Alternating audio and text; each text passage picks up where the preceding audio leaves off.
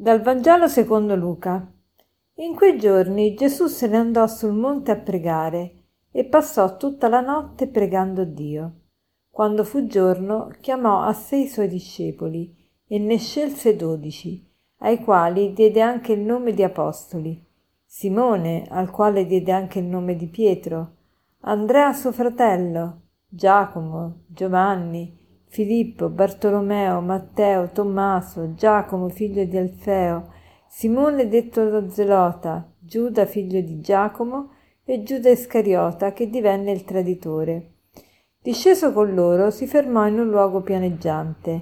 C'era gran folla dei suoi discepoli e gran moltitudine di gente da tutta la Giudea, da Gerusalemme e dal litorale, e di Tiro e di Sidone che erano venuti per ascoltarlo ed essere guariti dalle loro malattie.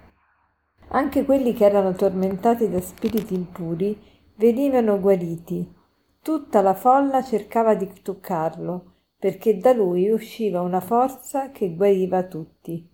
Oggi festeggiamo due apostoli, precisamente Simone il Cananeo e Giuda non l'Iscariota, quello che tradì Gesù, ma l'altro, Giuda Taddeo. E, e sono sempre abbinati insieme questi due apostoli perché probabilmente hanno fatto apostolato insieme, hanno evangelizzato insieme e sono stati martirizzati, sono morti martiri insieme. Le loro spoglie e loro, anche le loro reliquie sono nell'altare di, della cappella di San Giuseppe in San Pietro a Roma. E, ogni volta che festeggiamo degli apostoli siamo chiamati anche noi a vedere un po' il, come, andiamo come apostolato. Prima di tutto cerchiamo di capire chi sono gli apostoli e che differenza c'è tra apostolo e discepolo, perché Gesù sceglie questi dodici apostoli tra i suoi discepoli. Che vuol dire la parola discepolo e che vuol dire la parola apostolo? Discepolo vuol dire colui che è atto a imparare, perché discere in, in eh, latino vuol dire imparare, infatti disciplina. Eh, discepolo vuol dire colui che è atto a imparare, che è capace di imparare. E invece apostolo viene da apostello, che è un verbo greco che vuol dire mando, invio. Quindi gli apostoli chi sono? Sono gli inviati, i mandati. E siamo chiamati, abbiamo detto, a rivedere un po' il nostro apostolato, com'è ogni volta che festeggiamo gli apostoli. E com'è il mio apostolato? Che cosa vuol dire che sono un apostolo? A parte che io sono un'apostola della vita interiore, ma tutti battezzati siamo apostoli, tutti siamo chiamati da Dio ad essere inviati a, alle persone che, che incontriamo. Allora, io vorrei, diciamo, riassumere, sintetizzare eh, le caratteristiche di un apostolo con tre C.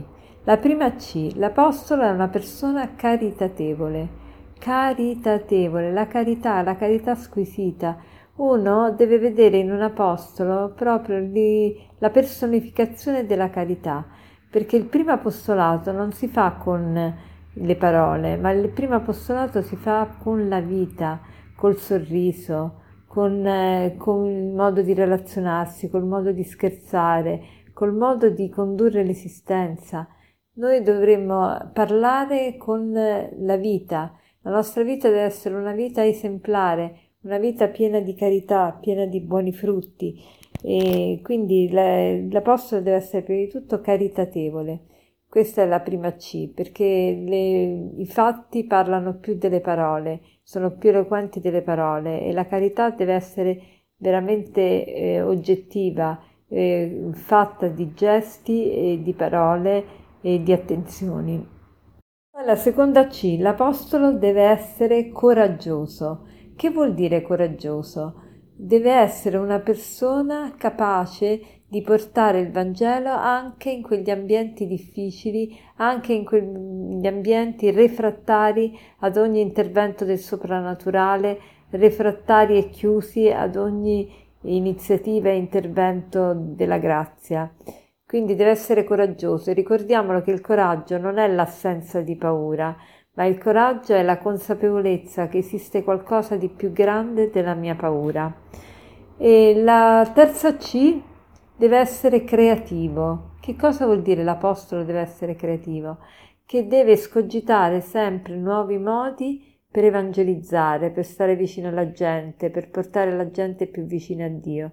Non basta la parola, non bastano i gesti, deve vedere in ogni circostanza cosa fare, come agire, farsi guidare dallo Spirito Santo e vedere il modo migliore per poter avvicinare le persone a Dio. Quindi l'Apostolo deve essere caritatevole, coraggioso e creativo. Caritatevole, coraggioso e creativo.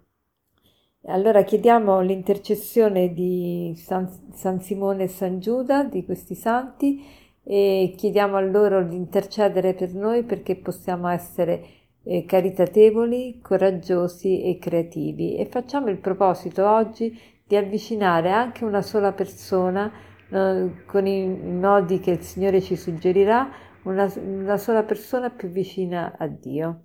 E, e per concludere vorrei citarvi questo aforisma che dice così. La carità fa più bene a chi la fa che a chi la riceve. Questo è un aforisma di Carlo Gnocchi, di Don Gnocchi. La carità fa più bene a chi la fa che a chi la riceve. Buona giornata.